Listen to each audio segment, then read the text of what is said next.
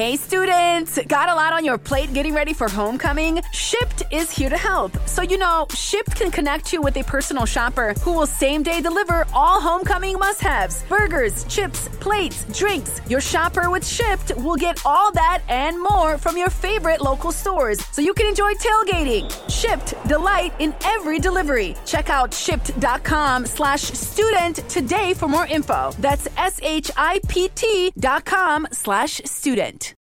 Benvenuti o bentornati su questo canale YouTube, sono Valerio Rosso, uno psichiatra che aiuta le persone a migliorare la loro salute mentale, evitando di perdere tempo qui e là sul web con notizie poco chiare o semplicemente sbagliate. Quello che faccio è divulgare le migliori informazioni che le neuroscienze ci mettono a disposizione per far sì che le persone possano scegliere consapevolmente il meglio per mantenere o recuperare il loro benessere mentale. Quindi se siete interessati a questi argomenti seguite subito questo canale YouTube. Bene, ma andiamo ad iniziare e alla luce di molte domande che mi sono state fatte, credo che sia il caso di ritornare ancora una volta sulla diagnosi del disturbo depressivo maggiore, diciamo la vera depressione, incluse le sue modalità di esordio che vanno analizzate per porre una diagnosi corretta. Ripeto sempre che la depressione vera non va confusa, ad esempio con il disturbo dell'adattamento, con umore depresso e neppure con la semplice tristezza o certe reazioni a eventi di vita. Ma su questo ho già fatto altri video che indico poi giù in sovraimpressione da qualche parte nel video. Oggi vi parlo con precisione della diagnosi del disturbo depressivo maggiore, ovvero quando è razionale porre questa diagnosi. Quali sono gli aspetti clinici da prendere in considerazione per porre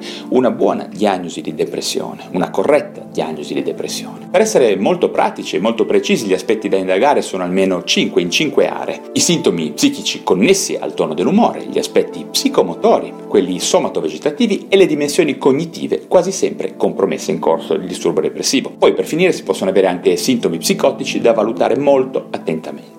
Allora, gli aspetti psicologici sono quelli che più di frequente possono balzare all'occhio anche ad un operatore non specializzato. Il tono dell'umore abbattuto, la tristezza, l'impossibilità a provare piacere, assenza di libido, mancanza di speranza, difficoltà a entrare in relazione con gli altri e anche il ritiro. Gli aspetti psicomotori sono anche molto importanti prevalentemente sono il rallentamento, la faticabilità, la diminuita forza muscolare, l'andottura ad esempio caratteristica trascinata, la tendenza alle cadute, tremori, tensione muscolare e difficoltà alla motilità fine. Poi ci sono anche le dimensioni somato-vegetative, molto complesse e spesso sottovalutate, come ad esempio alterazione del peso, sia diminuzione che aumento, alterazioni dell'appetito, compromissione dell'albo con stitichezza o anche albo diarroico, serostomia, secchezza della bocca, appunto sonno disturbato, ipersonia o insonnia, tachicardia episodica, blefarospasmo, fotofobia e anche molto altro. Poi abbiamo le alterazioni cognitive, che sono uno degli aspetti caratteristici della vera depressione e sono prese molto in considerazione negli anni più recenti. Quindi si possono osservare alterazione della memoria,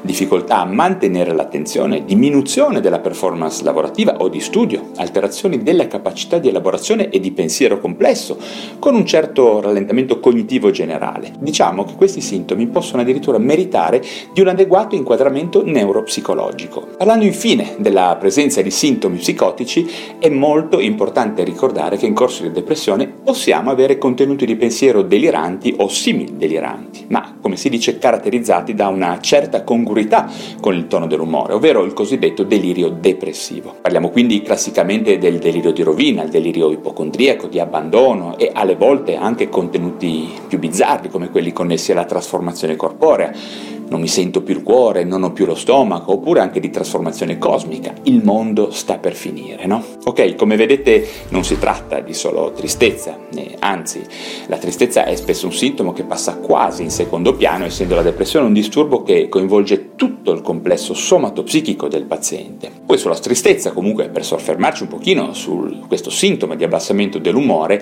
c'è da fare sicuramente un'ulteriore valutazione secondo quelli che sono le dimensioni della proporzionalità e del della comprensibilità, come si definiscono, ovvero nella depressione la tristezza è spesso sproporzionata rispetto ad un eventuale elemento scatenante o di stress e parallelamente non è comprensibile, ovvero la narrazione che il paziente fa delle motivazioni del suo essere triste è comunque poco condivisibile o addirittura bizzarra. Bene, per finire vi vorrei anche parlare di come si manifesta spesso il disturbo depressivo al suo esordio, dato che la presa in cura di un paziente di questo genere è sempre un momento delicato che influenzerà il successo o meno del trattamento. Intanto è fondamentale approfondire l'anamnesi familiare per verificare se ci sono casi di depressione oppure di bipolarità, un punto molto importante per non confondere depressione bipolare da depressione unipolare o depressione maggiore. Infatti il disturbo bipolare esordisce nei tre quarti dei casi proprio con un episodio depressivo, ormai questo lo sappiamo bene, piuttosto appunto che con la mania come la gente potrebbe immaginarsi. In ogni caso vale anche la pena indagare la presenza o meno di episodi maniacali, comunque simili maniacali o di tratti di personalità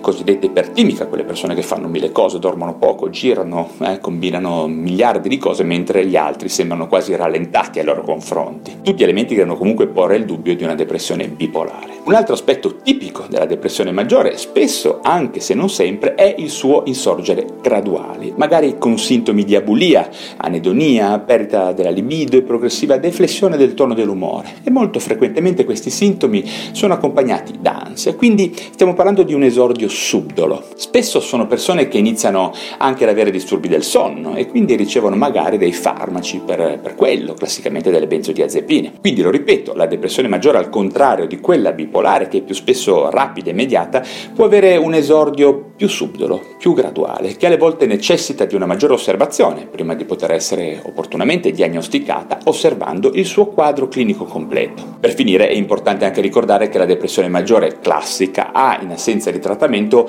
un suo andamento naturale tipico di 4-6 mesi per poi diciamo interrompersi anche da sola, ma anche di più a seconda comunque della gravità del quadro clinico d'esordio. Quindi dicevo spesso poi la depressione può rientrare anche spontaneamente, ma con la tendenza comunque poi a diventare ricorrente se non trattata adeguatamente. Ecco come vedete in questo rapido riassunto sulla diagnosi della depressione gli aspetti da valutare e da considerare sono diversi e una buona diagnosi deve tenerli conto, ok? Molto bene, anche per oggi comunque ho finito, ma spero di essere stato utile sono sicuro che vi farete sentire con domande, precisazioni o opinioni giù in descrizione. Prima di salutarvi, se vi ho interessato, vi invito anche a darmi un like e iscrivervi a questo mio canale YouTube o al mio podcast Lo Psiconauta, a seconda del canale digitale da dove mi state ascoltando. Ricordatevi anche il mio blog valerorosso.com a cui tengo molto, in cui troverete tantissimi articoli sulla moderna psichiatria e sulle neuroscienze. Grazie davvero della vostra attenzione e ci vediamo al prossimo video.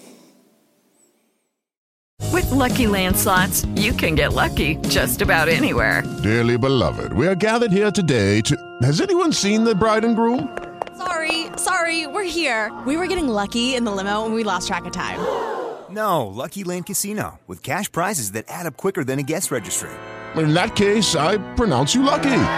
Play for free at LuckyLandSlots.com. Daily bonuses are waiting. No purchase necessary. Void where prohibited by law. 18 plus. Terms and conditions apply. See website for details.